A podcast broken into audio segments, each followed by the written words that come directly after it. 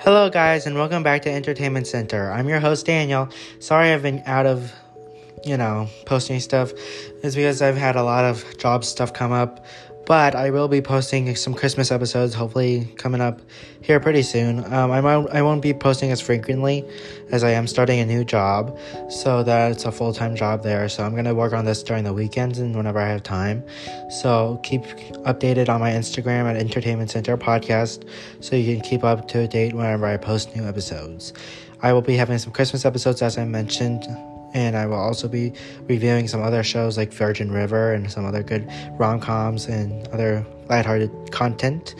I also will be reviewing all the new shows coming out, like Big Sky on ABC, as well as some other shows that I'm excited to watch. So, if you guys want to leave suggestions, you can leave them on my Instagram page at Entertainment Center Podcast. Thanks so much for listening, and this is a, just an update episode, and new episodes will be coming out hopefully this weekend. So, stay tuned, and thanks so much for staying with me, and have a great day.